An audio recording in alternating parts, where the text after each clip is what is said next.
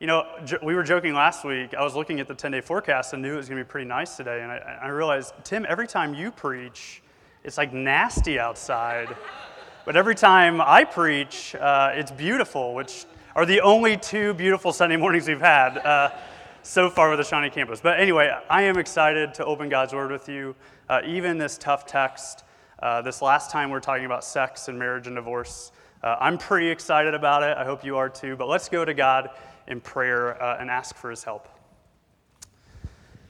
Father, thank you for this morning, for a beautiful morning. There's just a reminder of your goodness. And God, it's, um, it's good to be together as your church.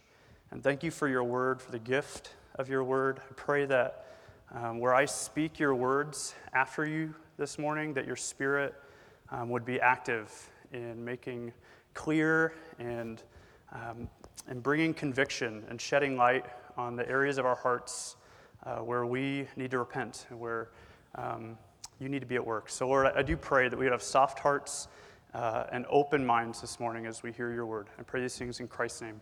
Amen.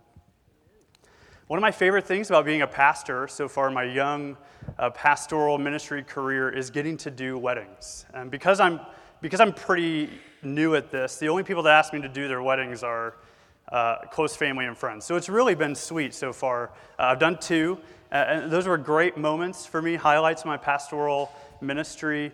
Uh, and, and, one of the reasons is because I get to stand front and center with really the best seat in the house at a wedding. I mean, it's a beautiful, usually it's a beautiful ceremony, right? And you're standing here watching two people commit their lives to one another before God. It really is a beautiful thing. And I remember, you know, our wedding day was almost seven years ago. Uh, it, and like many, it was a beautiful start to our marriage. Uh, you know, we, we really enjoyed that celebration with the people that love us the most on our wedding day. But uh, as the saying goes, right, the honeymoon doesn't last forever right? The honeymoon phase. I can say that because Beth isn't here this morning, so I can. There's a lot of things I can say this morning because she's not here. Uh, but the honeymoon phase doesn't last. And, and don't get me wrong, um, we have a great marriage. I love my wife. We are very happy. We, we may uh, be happier now than we've ever been. And in fact, we're leaving. We get to spend the week together, just the two of us. Uh, on a baby moon. I don't know if you've heard of, the, heard of this thing. It's, a, uh, it's really our last time, just the two of us, before our life changes forever in May, uh, hopefully, May. Uh, hopefully, not too much sooner than that. But we're really excited. We love being married. But here's the thing marriage is really uh, hard. It's, it's harder than I thought it was going to be. I'll tell you that. On, on the day when I was standing uh, at the altar committing my life to her, it's a lot harder than I thought it was going to be at that moment. And I don't want to say, I don't want to make it sound like it's harder than, than other stations of life and seasons of life, but marriage is hard. And maybe the toughest thing is being confronted with just how selfish you are, right?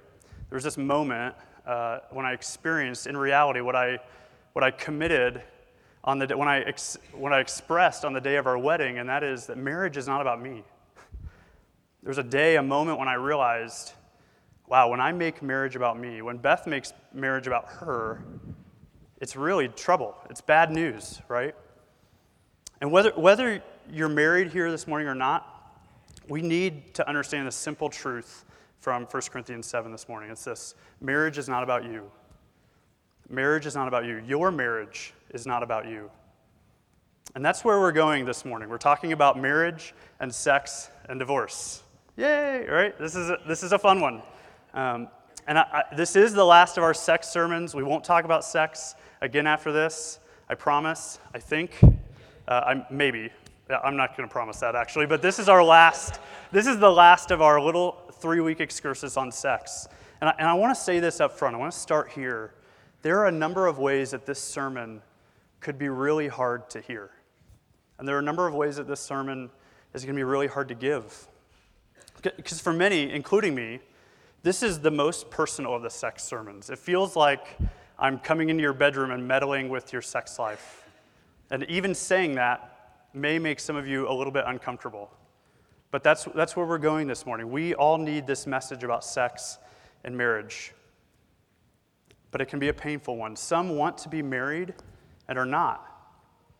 Some are married, but for, what, for whatever reason, various reasons, cannot be sexually active in their marriage.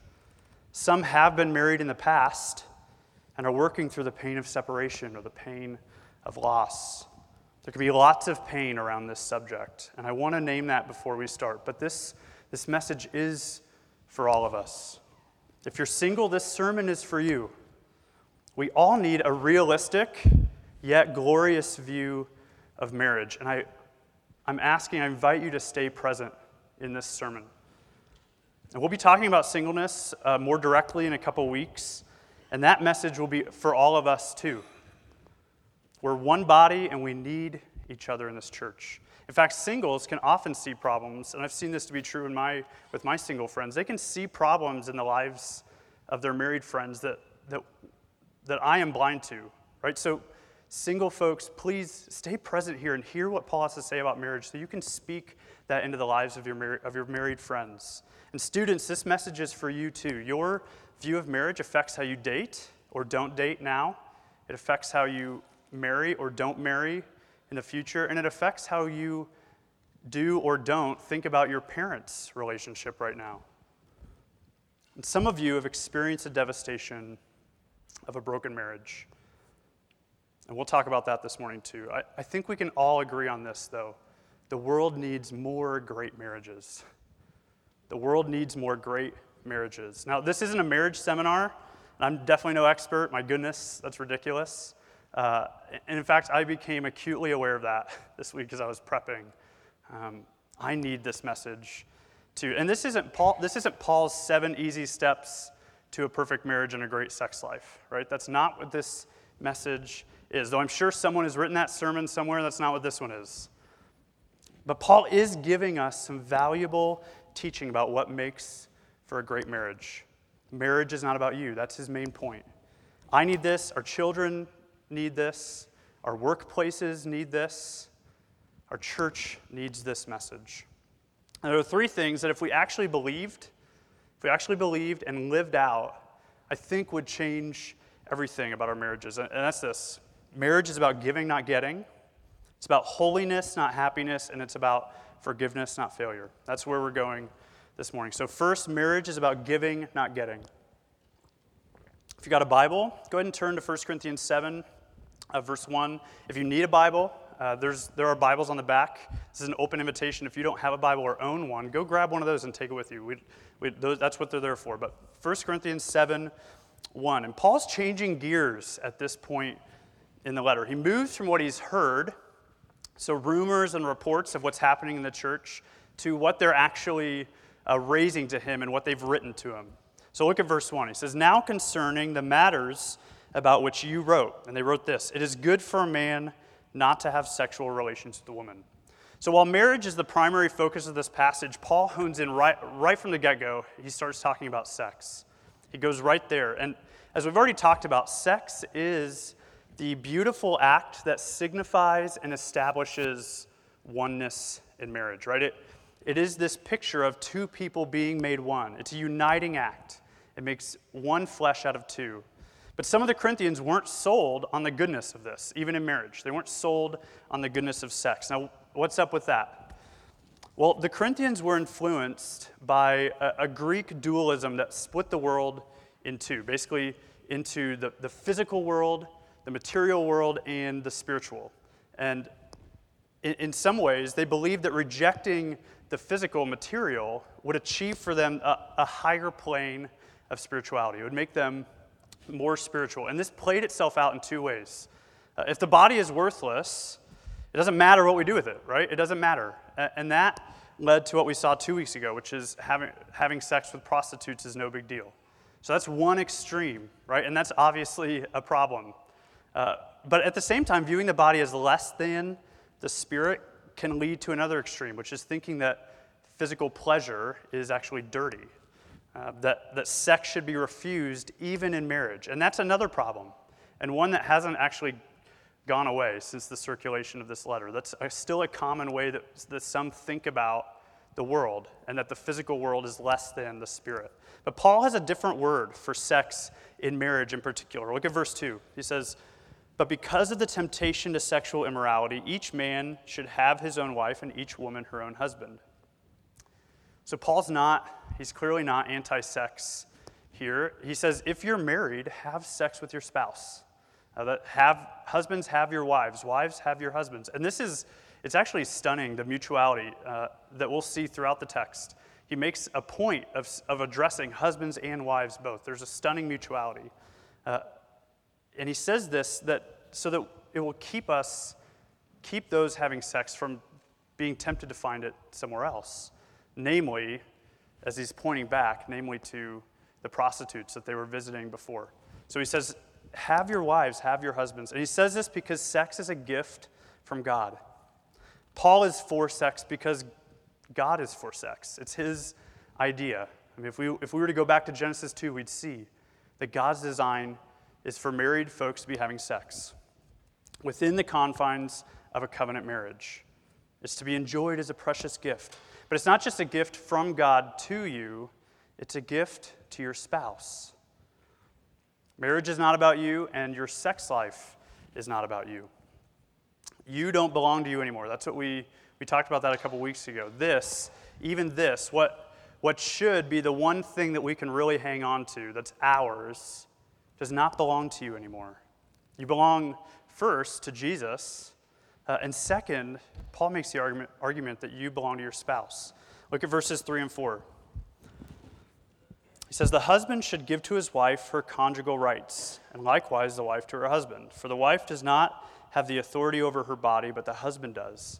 Likewise, the husband does not have authority over his own body, but the wife does.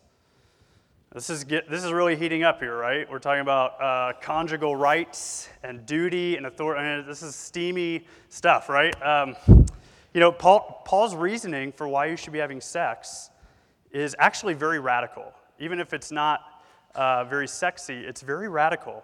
He's saying something here that, you know, it's hard to overstate how offended every man in that congregation would have been to hear Paul to hear Paul's words here. In that day, a wife's body belonged to her husband, period. Full stop, no question. Not the other way around. And the fact that Paul begins and ends with the husband, it says that the man's body belongs to her, that would have been culturally uh, unthinkable.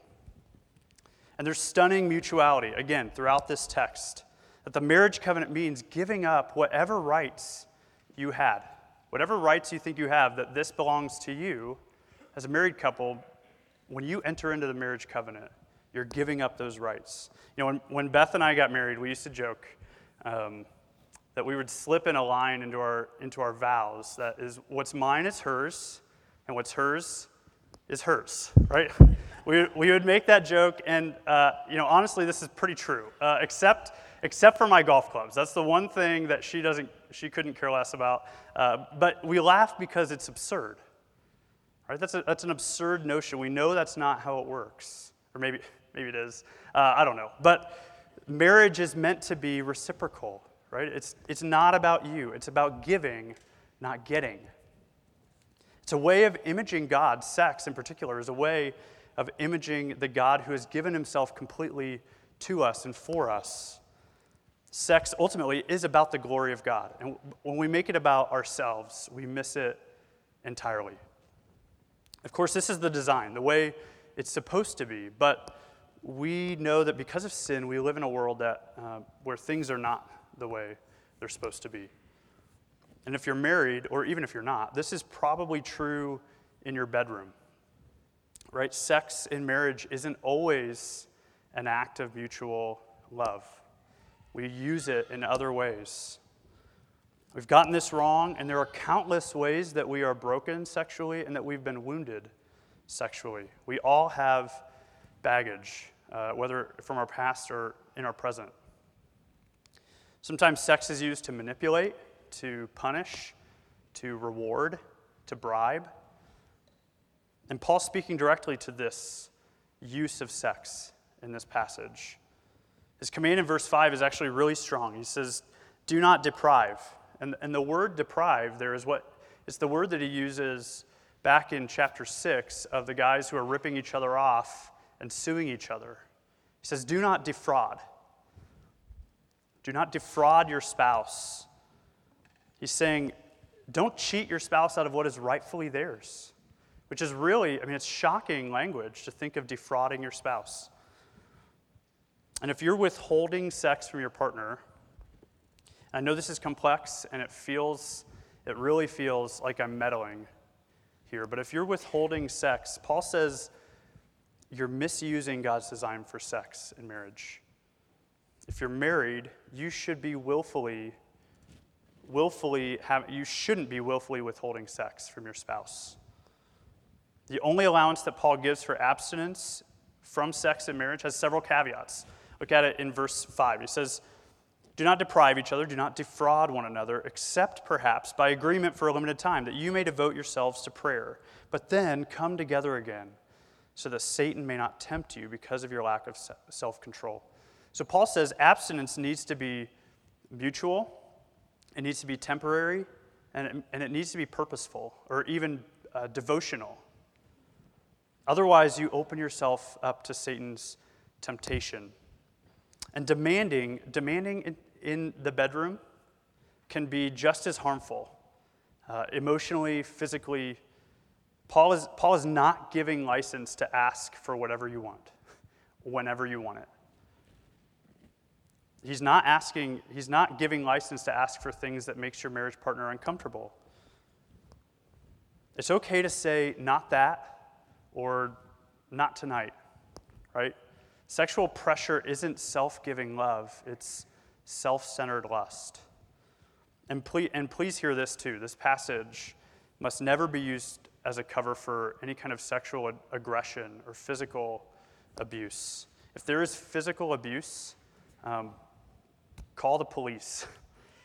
This should not be used as a text, and it has been used as a place to point back and say, no, see, I, I own my spouse. I can do whatever I want, but that's not, that's not mutual self giving love. So if there's abuse, please hear, please hear that uh, this is not a cover for sexual aggression. Now, this feels like it feels like it got. I feel it. It feels like it got really heavy there for a second. The, the point the point is this: sex is supposed to be a gift to your spouse. Does this mean that it's always going to be perfect? Not by a long shot. Not at all. Uh, but if you're able, and again, I want to be sensitive there. I know there's, there's situations when we are not able to be sexually active in our marriage, and that's hard. Um, but if you're able, you should be working on your sex life. You should be working on it. Practice might not make perfect, but it, it does make progress, right? It should make progress. Uh, and, and by progress, I mean aiming to please your spouse and using sex as a, as a gift to them.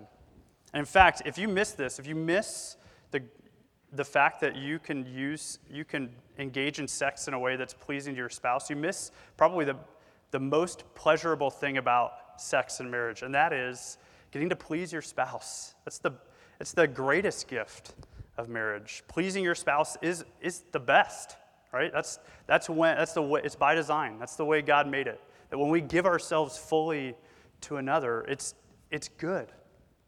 Sex is nothing if it's not a gift to your spouse. It is by design self giving.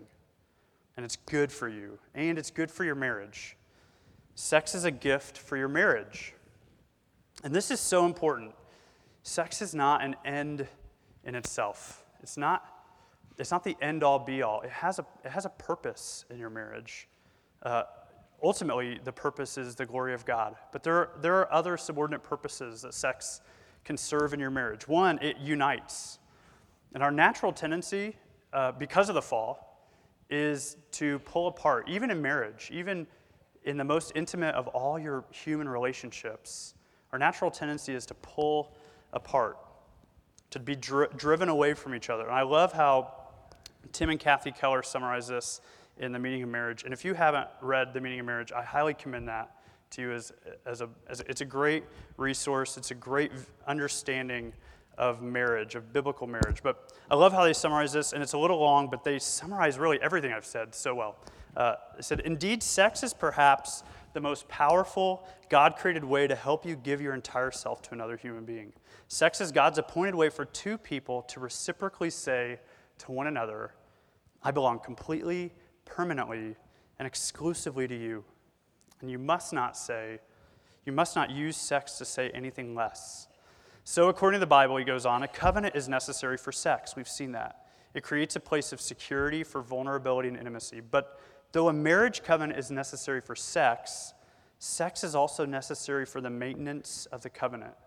And this is the, this is the part I love. It, it is your covenant renewal service. Have you, have you ever seen a couple renew their vows? Maybe after 20, 25, 30 years? Uh, it's, it's common for couples to have a ceremony where they renew their vows to one another. And imagine if this is how we viewed sex and marriage. Every act is a restating of your vows to one another. I am yours, you are mine, for better or for worse, in sickness and in health, till death to us part. And that, this is why we should never let this area go, because we need to be reminding each other of these vows we've made, this commitment. This is a way that sex can be a gift for your marriage, is that it tangibly reminds you that you are one with your spouse. But it doesn't just unite, it also reveals. It can uncover hidden things in your relationship uh, that, that may go unnoticed. I, I am a firm believer that sex is, in many ways, one of the best barometers for the overall health of your marriage. I know that's been true f- for me. I mean, the, the, things going on in my heart that otherwise wouldn't be seen, when I am fully exposed and vulnerable before my wife, there, there's nothing that can be hidden. Sex can be a good way to reveal, and it also focuses your affections where they should be focused, right? Paul's concern about sexual misconduct is all over this text. And he's saying you should have your spouse, have your wife, have your husband uh, in order to keep from trying to find sexual fulfillment somewhere else. And of course, it's, it's not a silver bullet, right? Um, sex doesn't take away the lusts of our heart. But a deeply intimate sex life in marriage can go a long way toward fighting temptation. Uh, which brings us to the last word about sex, finally. Uh, this is it. Sex is a gift among other gifts. And so Paul focuses attention uh, to another audience in verse 7. Look at verse 7. He says, I wish that all were as I myself am, but each one has his own gift from God, one of one kind and one of another. To the unmarried and the widows, I say that it is good for them to remain single as I am.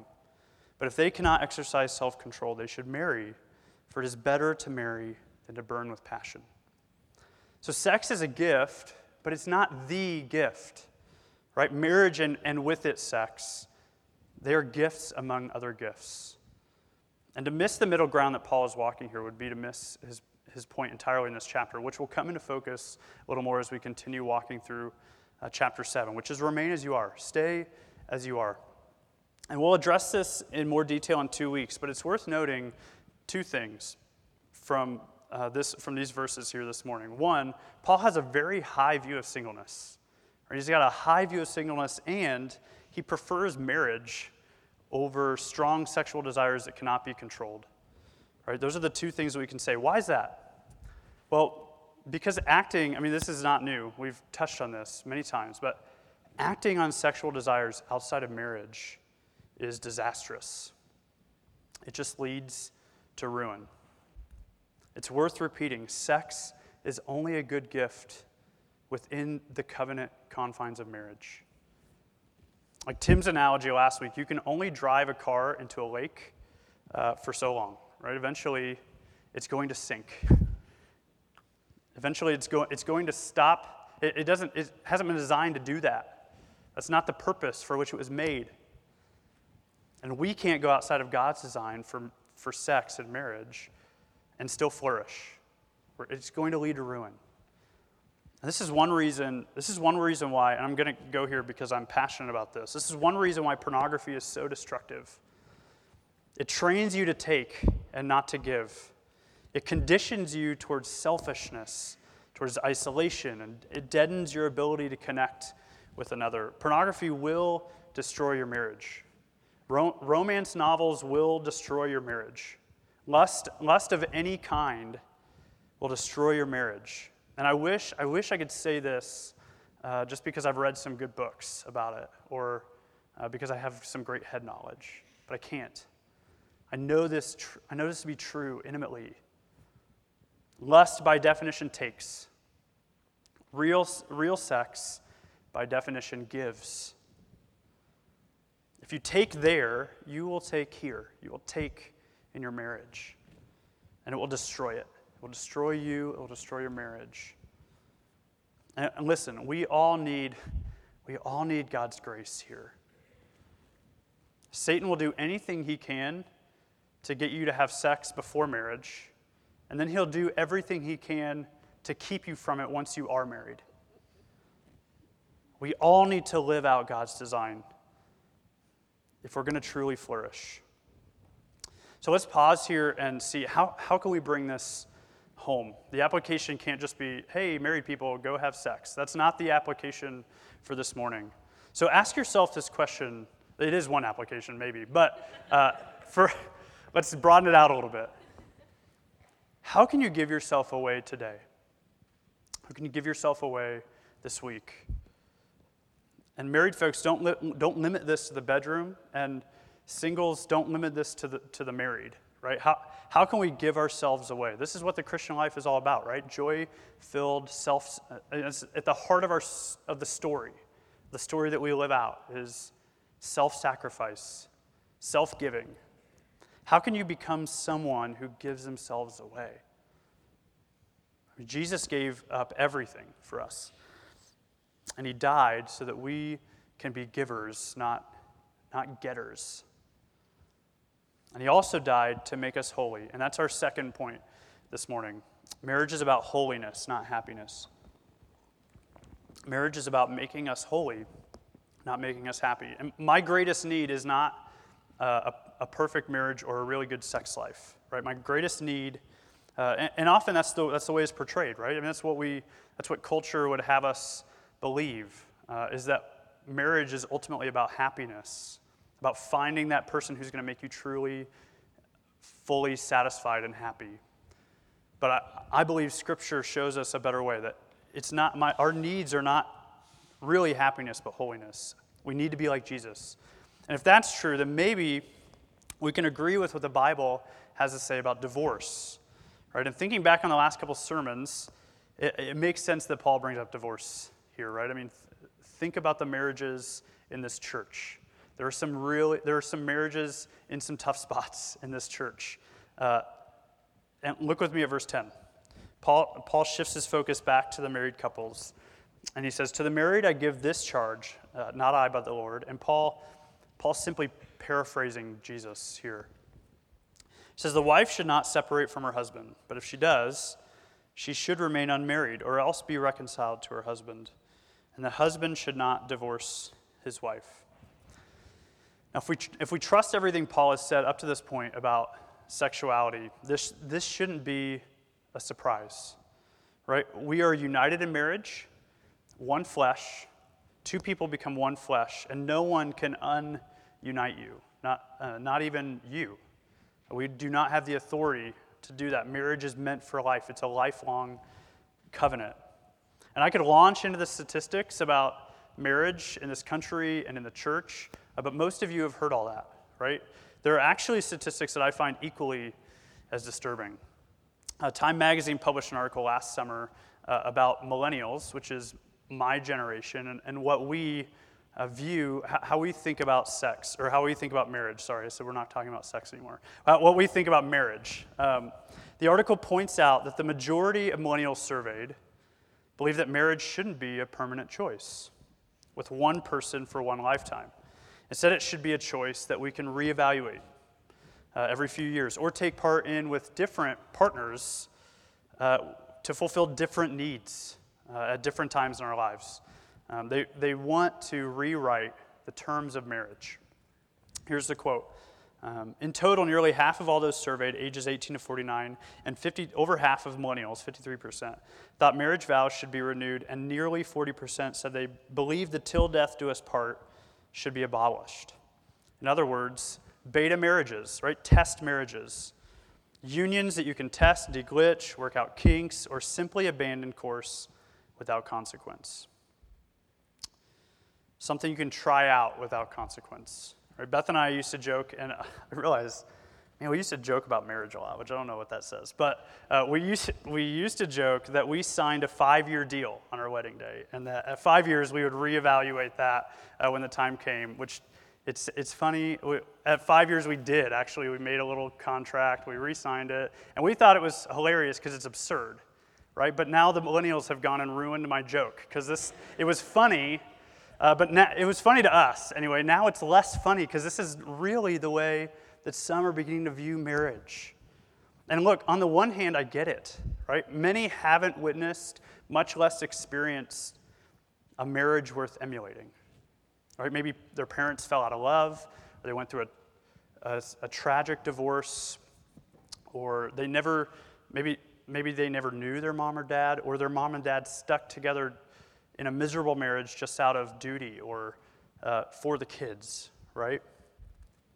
But this article says because marriages aren't working, uh, we should just t- we should take away the permanence of marriage, right?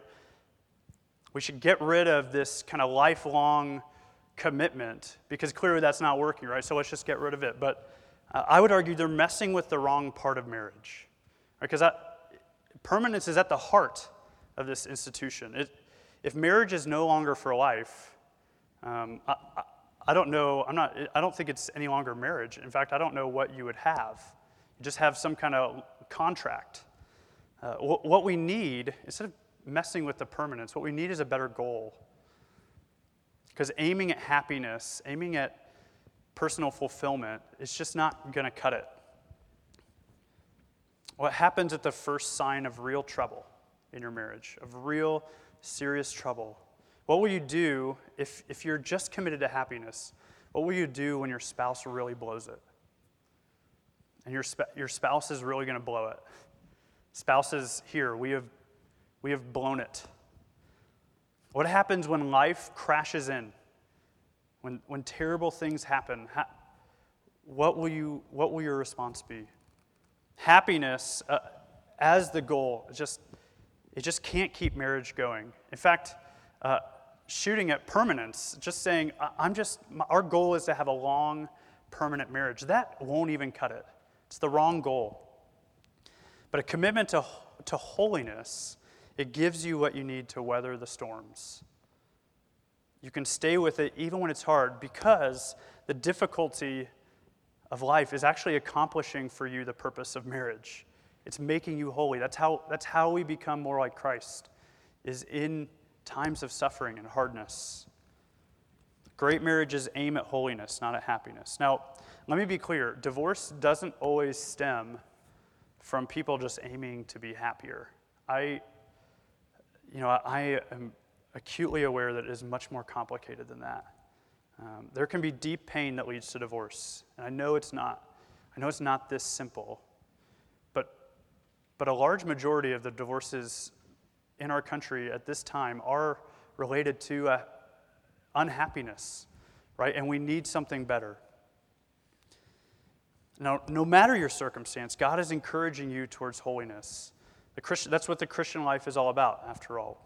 So, what is more important to you, being happy or being holy? For all of us, not just those who are married, what's more, what's more important, being happy or being holy? And Jesus taught that Whoever loses his life will find it. Whoever tries to gain his life in this life will lose it. But whoever loses his life for Jesus' sake will find it. And by that, he meant if you aim for holiness, you'll miss it. Or if you aim for happiness, you'll miss it. If you aim for holiness, eventually you're going to get happiness too. And marriage is no different. It's about your holiness first, not your happiness. And I say that like that's how I've treated my marriage. Um, I say that like that's the way that I, that I always act this out, and it's not, not at all. Um, sure, I have my moments of getting it right, and Beth is really gracious to focus on those moments. But honestly, I'm selfish. I'm lustful. I want to use my time the way I want to use my time. Does that sound familiar to anybody else in this room? We all have brokenness when it comes to relationships, when it comes to sex. We all have regrets that need repentance. No one here has arrived. None of us have arrived, have arrived when it comes to this. But here's the thing, and Paul only hints at it here, but this is how this is how we have to end this sermon. Your marriage is not defined by your failures, past, present, or future. It's not defined by your failures. It's defined by His forgiveness, by His grace. Marriage is about forgiveness, not failures.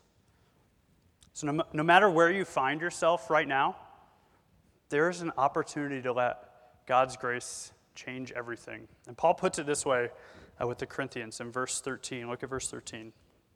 He says, To the rest I say, I, not the Lord. And that, by that, he's not saying this isn't authoritative. It's not just his opinion. He's saying, I'm covering something that Jesus, that Jesus didn't cover.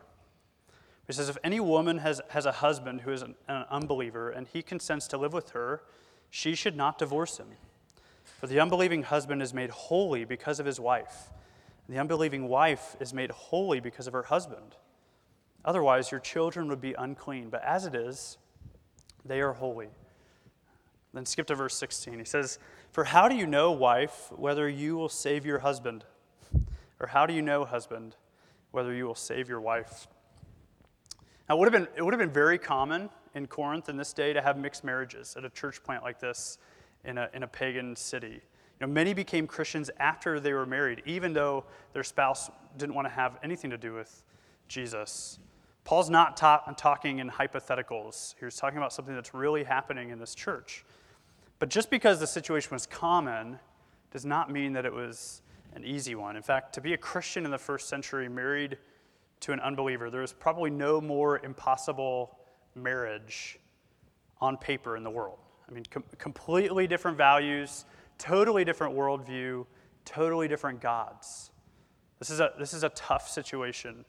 There's no way this marriage can make it, right? That's why the Corinthians were saying, just please let us divorce. I mean, it's going to be better, it's going to be better for everybody if we can just get a divorce. But Paul says no. He says, stay, husbands, stay with that wife. Wives, stay with that husband. He says that if they leave you, if they divorce you, fine. Let them go. But not the other way around. And this, this is important. Paul, Paul does not focus here on what is permissible necessarily. He does give the exception. Look, if they desert you, fine, let them leave. But his focus is not on what is permissible, which is often what we want to focus on. His focus is not what's permissible, but what is possible, even in the most impossible of marriages. So, so what gives him this hope? What gives him the hope in a clearly hopeless situation? How can he possibly ask someone to do this, to stay with a spouse like this? Well, simply, it's the grace of God. God's grace, His saving, redemptive, mysterious, powerful grace is always at work in your marriage. Always. Paul says your husband, your wife, your children, they might be saved. And in fact, he says, in some, in some way, they are already accruing benefits of living in the house of a believer. They're already, in some way, set apart, made holy because they are in, a, in the house where the gospel is a part of someone's life. And he says, Don't end your marriage because you think it's beyond redemption. Just think, who knows what could happen?